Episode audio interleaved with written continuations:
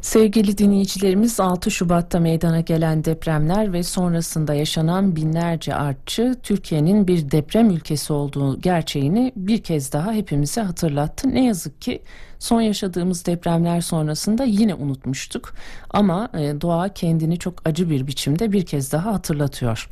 Bilim insanlarınca İstanbul depreminin her an olabileceği uyarısı da yapılınca birçok kişi de deprem fobisi oluştu. Aslında korkmakta haklı olduğumuzu düşünüyoruz. Çünkü yapılan hatalar, kötü yapılan işler nedeniyle bugün 45 binden fazla insanımızı kaybettik. Ama evimiz sağlam olsa dahi bu korkuyu yaşıyorsak ne yapacağız diye soracağız uzman konuğumuza ve bu korkuyu yenmek acaba mümkün mü? Uzman klinik psikolog Merve Umay Candaş Demir bizimle birlikte. Günaydın, hoş geldiniz. Merhabalar, günaydın. Çok teşekkür ederiz değerli katılımınız için Sayın Demir. E, depremde aslında ve deprem sonrasında yaşadıklarımızda gördük ki oturduğumuz yapı sağlam olduktan sonra ne olursa olsun biz hayatta kalabiliyoruz.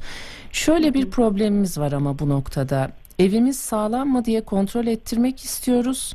Kimimiz ev sahibimiz onay vermediği için kontrol ettiremiyoruz.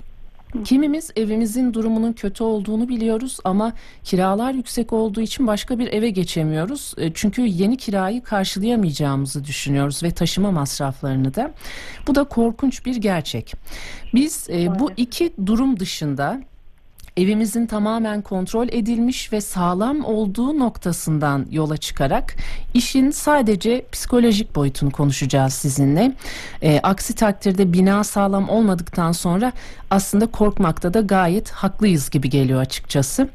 E, bu noktada psikolojik altyapısını e, konuşalım. Deprem fobisi nasıl oluşuyor? Neden korkuyoruz? Sadece deprem anından mı? Sonrasından da mı? Yoksa sadece kendimiz için mi? Çevremizdeki insanlar için de mi? Deprem fobisi nedir kısacası? Evet aslında çok önemli bir noktadan e, başladınız. Çünkü kaygılanmak, korkmak çok işlevsel bir şey. Eğer kaygılanmasaydık, korkmasaydık binalarımızın sağlam olup olmadığını da kontrol ettirmezdik ya da eğer sağlam değilse taşınmayı da düşünmezdik. E, dolayısıyla korkmak bizi hayatta tutan bir şey. E, ve olması da gereken bir nokta ama e, eğer bu korku e, işlevselliğimizi bozuyorsa işte o noktada aslında e, fazla bir duygu yaşıyoruz. Duygu yoğunluğumuzu yönetemiyoruz ve bu bizim artık e, hayatta kalmamızı sağlayan bir işlevsel duygu olmaktan çıkıyor. E, hayatta kalmamıza engel olan bir duygu haline gelmeye başlıyor. E, orada da deprem fobisi, e, deprem korkusunu yaşıyoruz diyebiliriz. E, deprem fobisi çok hani e, kısaca depremden korkmak demek. Sismofobiya diye geçiyor. E, çok çeşitli korku isimleri olduğu gibi depremin de e, korkusunun e, terimi bu aslında. E, ve bu e, bazen gerçekçi olmakla beraber bazen her şeyi yapmamıza rağmen e, bu korkuya kapılıyoruz. Nedir bu? O, oturduğumuz yerde her an sallanıyormuş hissi olabilir. Bu özellikle depremi yaşayan insanların sonrasındaki deneyimlerinden yola çıkarak oluşturulmuş bir belirti. Ee, sürekli baş dönüyormuş gibi, sürekli sallanıyormuşuz gibi bir his. Her an çok kötü bir şey olacakmış gibi bir his. E, ya da depremi yaşayan kişilerin e, sonrasında işte bu seslere dair e, kulağına gelmesi, tekrardan görüntüleri yaşaması da aslında travma sonrası stres bozukluğu belirtileriyle birlikte deprem korkusunun bir göstergesi. Ee, ve bununla birlikte de depremi hiç yaşamamış kişilerde de bunlar oluşuyor. Her an bir deprem olacakmış gibi bir his. Ee, dolayısıyla deprem fobisi dediğimiz her an depremin olmasından korkmak. Ama yeterince önlem almamıza rağmen e, bu korkumuz da devam ediyor olabilir. E, psikolojik olarak bizim işte e, devreye girdiğimiz nokta her türlü önlemi aldık. Dediğiniz gibi evimizi kontrol ettirdik. E, bir problem yok. Ama yine de böyle bir içimizde korku var ve bu korku belirtisi olarak da uykularımız kaçıyor. Ee, bu korkunun belirtisi olarak pek çok insan işe gidemediğini ya da işe gitse bile gece uykusuz uyumadan işe gittiğini, e, arkadaşlarıyla ilişkilerinin bozulduğunu, daha agresif olduğunu e, belirtti. Bu da deprem korkusunun hayatımıza yansımaları diyebilirim. Evet. Şimdi hiç depremi yaşamamış olanlarda da bu tür durumlar olabiliyor dediniz. Bu önemli bir nokta. Ee, girdiğimiz her mekanın e, sağlam olduğundan emin olmamız zaten mümkün değil. Ki şu şartlarda ne kadar çok binanın sağlam olmadığını da gördük kayıplarımız nedeniyle. Ee, ama en azından evimizin sağlam bir yapı olduğunu biliyorsak bile bu tür senaryolar bizim aklımızdan geçebiliyor sizin söylediğiniz kadarıyla. Evet. Peki evet. bu noktada medyanın gösterdiği o görseller, işte sosyal medyada paylaşılan görüntüler yani maruz kaldıklarımız acaba bu fobimizi tetikliyor mu?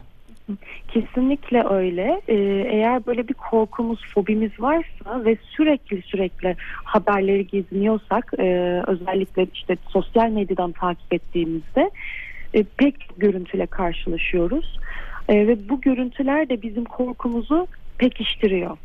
E, aslında baktığımızda vücudumuzun e, ruhsal işleyişimizin kendi kendine iyileştirme süreci var. Örneğin e, deprem sonrası dışarıda olan depremi yaşamayan ama yakınlarının orada olduğunu bilen e, ya da sosyal medyadan takip eden kişilerde de akut stres belirtileri gözlemledik. Bu akut stres belirtileri dediğimiz huzursuzluk, gerginlik, uyuyamama, iştahta değişme vesaire. E, bunlara eğer biz görüntülere kendimizi sürekli maruz bırakırsak e, bir ay sonrasında geçmesi beklenen bu akut stres belirtilerinin geçmediğini, deprem korkusuyla birlikte devam ettiğini gözlemliyoruz. E, dolayısıyla görüntülere maruz bırakmamız, bırakmamamız gerekiyor kendimizi. E, sadece hep e, afetin başından beri yaptığımız yayınlarda hep söylüyoruz. Sadece güvenilir kaynaklardan takip etmemiz gerekiyor. E, birkaç kaynak kendimize seçip gün içinde belirli bir süre aralığı kendimize belirleyip fazla noktaya geldiğimizde orada eylemimizi durdurabilmek, takip etmemek, biraz uzaklaşmak. E, bazen kişiler kendilerini suçluluk hissedebiliyorlar ama farklı eylemler yapmak, farklı konulardan sohbet etmek deprem korkumuzla başa çıkabilme becerilerimizi arttırıyor. Bu noktada sosyal destek önemli. Yani sosyal medyada vakit geçirmektense e, daha eylemsel sosyal desteğe yönelmek arkadaşlarımızla bir arada olmak, yakınlarımızla görüşmek, onlarla duygu düşüncelerimizi paylaşmak. Yine deprem konusunda da olabilir. Onlar da depremden korkuyor olabilirler. Çünkü çok yaygın, korkmayanımız yok. Ee, ama bu korkunun bir fobiye dönüşmemesi için sosyal desteği ön plana çıkartmak, sosyal medya kullanımını da azaltmamız gerekiyor diyebiliriz. Çünkü orada o görüntüleri izleye izleye bir yandan da kendimizi tekrar travmatize ediyoruz. Evet. Yani bir kere travmatize olduk, bunu yaşadık ya da gördük ama izleye izleye izleye izleye tekrardan travmatize oluyoruz aslında. O yüzden de birazcık kısıtlama getirmemiz gerekli. Ya da e, yayınların e, yapımı noktasında özellikle kanalların tabii bu anlamda e, hassas olması önemli. E, böyle kritik noktalar var diyebilirim. Bu kritik noktalara değinmeniz çok çok önemli bizim için Sayın Demir. Çünkü inanın şu söylediğinizi hepimiz hepimiz yaşadık o dönemde. Size danışanlar da bunu özellikle belirtmiştir. Bize uzak kalmamız öneriliyor Özellikle sosyal medyada paylaşılanlardan, çeşitli medya e, kanallarından paylaşılanlardan ama e, insan sürekli bir bilgi ihtiyacı da olduğu için uzak kalmak da istemiyor. Ama bu noktada sizin de dediğiniz gibi yine insanın kendi muhakeme gücü ve yeteneğiyle doğru bir e, bilgi kanalını seçmesi sanırım çok çok önemli ki e, maalesef bu konuya dikkat etmeyen e, kurum ve kuruluşlar da oldu. E, açık açık e, birçok çocuğun görüntülerinin de gösterildiği, çıkartıldığı anların yansıtıldığı ki eskiden özellikle gazetelerde böyle görüntüler olurdu ve çok eleştirilirdi. O zaman da hatırlarsınız 99 depreminden hep belirli görüntüler kalmıştır aklımızda. Evet, ee, çeşitli depremzedelerin görüntüleri. Ee, bu nedenle bu konuya e, değinmeniz çok kıymetli diye düşünüyorum. Burada yine bizim gerçekten o akıl gücümüzde oturup şöyle bir bakıp hangi kaynağı takip etmeliyim? Hangisi bana gerçek bilgiyi sağlar ama bana zarar vermez diye de düşünmemiz gerekiyor. Peki tüm bunların ötesinde e, yaşadığımız çok farklı kötü olaylarda deprem sonrasında e, deprem fobisinin e, konuyla hiçbir ilişkisi olmamasına rağmen tetiklenmesi bir şekilde mümkün mü acaba farklı travmalarla? Eğer depremin dışında bir olay e, yaşandıysa e, sonrasında eğer kişinin durumuna bağlı olarak bu depremle karşılaştığı ya da yaşadığı ya da e, şahit olmasa bile yakınlarının orada olduğunu e, öğrendi. Onların başına geldiğini öğrendi ya da sosyal medya aracılığıyla e, temas etti. O durumlarda da yine gelişmesi mümkün aslında. E, hani hiç daha önce denk gelmemiş olsa bile e, olabilir, gelişebilir. E, farklı şeyler tetikleniyor diyebiliriz orada. Çünkü anılarımız zihnimizde e, bazen düzenli bir şekilde kaydolurlar. Giriş gelişme sonuç olarak e, bir olay kaydı olunur e, belleğimize. Hepimiz de ne de eski güzel bir gün geçirdik. İşte önce şuraya gittik, sonra buraya gittik, e, sonra da şöyle şöyle yaptık ve sonlandı gün döndük evimize diyebiliriz. İşte sağlıklı anılar bu şekilde kaydoluyor ama sağlıksız anılar e, zamandan bağımsız bir şekilde e, belleğimiz, beynimiz bu anıyı işlemleyemediği e, bir şekilde kaydoluyor ve bu da hangi olay olursa olsun travmatik bir hafıza yaratıyor. Bu travmatik hafızada anılar parça parça. İşte oradan buradan e, alakasız görüntüler, anılar e, ve alakasız bir durum bile olsa işte bu travmatik arka planımız bizi daha e, kırılgan yapıyor. Ve dolayısıyla başka bir konuda örneğin travma, işte deprem gibi travmatize olmamıza neden oluyor diyebiliriz. Bu kırılganlık psikolojik dayanıklılık kavramıyla çok e, açıklanır. E, resilience kavramı deniliyor buna. E, bu bizim ruhsal bağışıklık sistemimiz gibi düşünebiliriz. Eğer ruhsal bağışıklık sistemimiz, psikolojik dayanıklılığımız yüksekse e, aynı tıpkı örneğin Covid'de olduğu gibi işte bağışıklığımız yüksek ve Covid'e işte yakalanmıyoruz ya da daha geç yakalanıyoruz. Burada da öyle. Yani psikolojik dayanıklılığımızı, sağlamlılığımızı yüksek tutarsak e, yaşamımızda bu tür travmaları ya da fobilerin gelişmesini de engelleyebiliyoruz. O yüzden psikolojik dayanıklılığa konu burada geliyor aslında. Peki bunu biz kendimiz geliştirebilir miyiz yoksa bu süreçte mutlaka destek almamız gerekir mi bir uzmandan? Ee, eğer geçmişimiz, e, geçmişte çok travmatize olduğumuz anılarımız varsa e, ve bizi çok zorlayan deneyimler yaşadıysak tabii ki kırılganlığımız çok daha fazla oluyor ve sonrasında deprem fobisi de e, devreye girebiliyor. O noktada eğer kendimiz yapamıyorsak tabii ki destek alabiliriz ama kendimiz nasıl yapabiliriz? Psikolojik dayanıklılığı arttırmanın yolları bu noktada başta söylediğim özellikle sosyal destek, e, kişinin kendi özgüvenini arttırıcı etkinliklerde, eylemlerde bulunması, e, fiziksel aktiviteyi arttırmak, spor gibi e, dikkatimizi dağıtacak etkinlikler yapabilme becerisi, e, o algımızı tek bir alandan başka alanlara da e, kaydırabilmek, e, bütün bunlar aslında psikolojik dayanıklılığın bir göstergesi, başa çıkabilme becerimiz. Eğer bunları kendimiz de yapabiliyorsak ne güzel dayanıklılığımızı geliştiriyoruz demektir. Ya da duygularımızı düzenleyebilme becerisi bu da psikolojik dayanıklılığımıza giriyor. E, re, duygu regülasyonu diyoruz. Öfkelendik ve çok korktuk. Bu korkumuzun bedenimize yansıması nedir? Bedenimizin neresinde hissediyoruz ve kendimizi nasıl sakinleştiriyoruz? Sakinleştirebilme kapasitemiz vücudumuzu. E, nefes egzersizleri yapmak, harekete geçmek, eyleme geçmek bunların hepsi psikolojik dayanıklılığımızı gösteriyor. Kendimiz de yapabiliriz.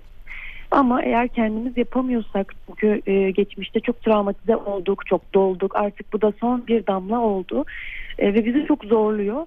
O zaman işte bir destek alabiliriz. Başa çıkabilme becerimiz önemli dediniz Sayın Demir.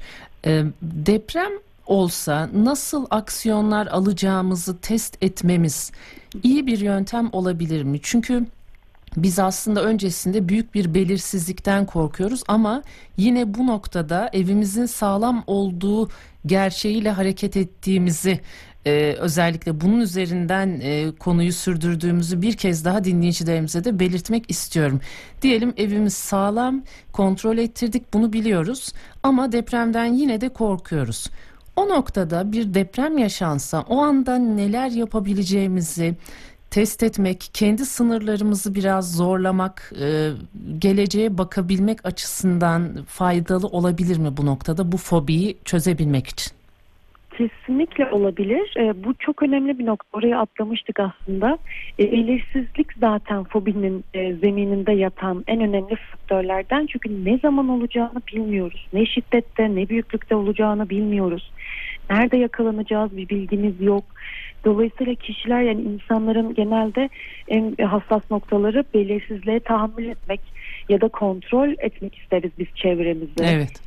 O yüzden işte hava durumu şöyleymiş, işte yağmur olacak, bugün olmayacak gibi günümüzü planlarız örneğin. Ya da işte yola çıkarken kar yağacakmış, önlem alalım deriz. E, ve bilgi, bilmek bizi güçlü kılar.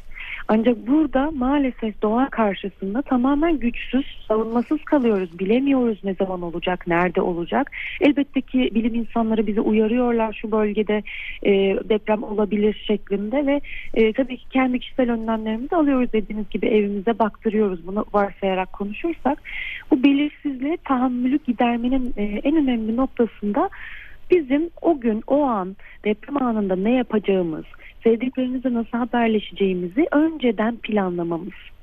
E, bu bize süreci biraz daha kontrol etme hissi veriyor. Yani aslında tamam belirsiz ama ben belirsiz olan şeyi yönetebilirim. E, kontrolüm altında ne yapacağımı biliyorum şeklinde. E, bunun için en önemlisi nerede yakalanırsak yakalanım ne yapacağımızı belirlenmek. Evde yakalandıysak evde nerede duracağız? Ee, işte çantamızı hazırladık mı? Arabamıza nasıl ulaşacağız? Ya da sevdiklerimize nasıl ulaşacağız sonrası? Onlarla nasıl haberleşeceğiz? Ee, mesajla mı? Ya da onlarla nerede buluşacağız? Bunları önceden belirlememiz ve planlamamız gerekiyor. Ee, ya da işte farklı bir yerde yakalandık e, AVM'de vesaire nerede durabiliriz nasıl bekleyebiliriz e, afetin bitmesini o an bunları planlarsak biraz da kişide e, beynimiz şunu diyor yani tamam belirsizlik var ama sen şunları şunları yaparak bu süreci kontrolde edebilirsin en azından e, hayatta kalmanı planlayabilirsin. Bu da kişiye bir rahatlık hissi veriyor, bir güven hissi veriyor. E, evimizin sağlam olup olmadığını kontrol ettikten sonra en önemli yapacağımız şey aslında bu. Evet burada en önemli nokta yine dönüp dolaşıp bu evi kontrol ettirme meselesine geldi değil mi Sayın Evet, Demir? evet. Çünkü emin olmak zorundayız. Neticede hayatımız söz konusu. Başında Evet. da söylemiştik. e, bazı kiracı vatandaşların bunu paylaştığını görüyoruz. Ev sahibimiz izin vermiyor. O zaman ne yapacağız? Devletin gerekli kurum ve kuruluşlarına şikayet edeceğiz. Çünkü bizim hayatımız söz konusu bu noktada. Bundan emin olmadıktan sonra zaten deprem fobisini yenme gibi bir şey de çok söz konusu belki olmayabilir. Çünkü korkmakta da haklıyız aslında. Eğer evimizin sağlam olmadığını düşünüyorsak. Bir de şöyle bir durum var. Depremden sonra e, pek çok insanın çok uzun vadeli planlar yapmaktan artık kaçınmaya başladığı ve e, bu planları yapmanın anlamsızlığını vurguladığını da biz çevremizden de duyuyoruz. Bu konuya ilişkin neler söylersiniz? Size danışanlar e, neler aktardılar bu tür paylaşımlarında onu da merak ederiz. E, burada şunu söyleyebilirim. Deprem ani, beklenmedik bir anda gelişer, gelişen e, ve bizim e, hayata dair çeşitli inançlarımızı sarsan bir e, doğal afet. Nasıl inançlar bunlar? Hayat anlamlıdır, güvenilirdir. E, sevdiklerimizle güvenilir bir şekilde yaşayabiliriz. Ben değerliyim e, ve bir takım şeyleri hak ediyorum. E, kişilik anlamında kendimi beğeniyorum. E, bu tarz inançlarımızı sarsıyor. E, en önemlisi de bu bahsettiğiniz geleceğe yönelik uzun vade planları yapmak hayatın anlamına dair e, temel varsayımımızın sarsılmasından kaynaklanan bir e, davranış gibi görünüyor. Yani eğer kişi hayat anlamsızmış, e, yaptığım bütün her şey boşa gitti. E, demek ki hani bu planları yapmamın bir anlamı yok. Her şey e, yıkıldı ya da işte sıfırdan başlamak durumunda kalıyorum gibi e, danışanlarımızdan geri dönüş sıfırdan başlama hissi, yaptığımız her şeyin e, kaybedilmesi durumu kişilerde artık ben de geleceğe yönelik e, bir yatırım yapmak istemiyorum, plan yapmak istemiyorum. Demek ki hayat çok anlamsız, dünya güvenilir e, olmayan bir yer e, inançlarını geliştiriyoruz. Sağlıklı olan inançların da akut stres belirtileriyle beraber ilk aylarda yavaş yavaş toparlaması yani birinci ayda yavaş yavaş toparlamasına ikinci aya biraz daha e, bu inançlarımızı tekrardan yerine oturtarak dünya güvenilir bir yer e, örneğin hayat anlamlı şeklinde devam etmeyi bekliyoruz. Bu anlamı bir şekilde ya- yakalamayı bekliyoruz. Ama eğer fobimiz varsa e, ya da travma sonrası stres bozukluğu belirtilerine geçtiysek bu anlam sarsılıyor ve plan yapmıyoruz. E, danışanlarımıza şunu öneriyoruz. Hemen bunu yapmak, hemen ayağa kalkmak zorunda değiliz. Elbette ki bir yanıyla da çok haklı. Yani biz pek çok şey için gün içinde uğraşıyoruz, didiniyoruz. Bazen çok küçük şeyleri kafamıza takabiliyoruz. İşte bunu afet sonrası konuştuğumuz danışanlarımızdan çok duyuyoruz. Yani eskiden olsa bu olayı kafama çok takardım ama artık bunun önemli olmadığını fark ettim gibi.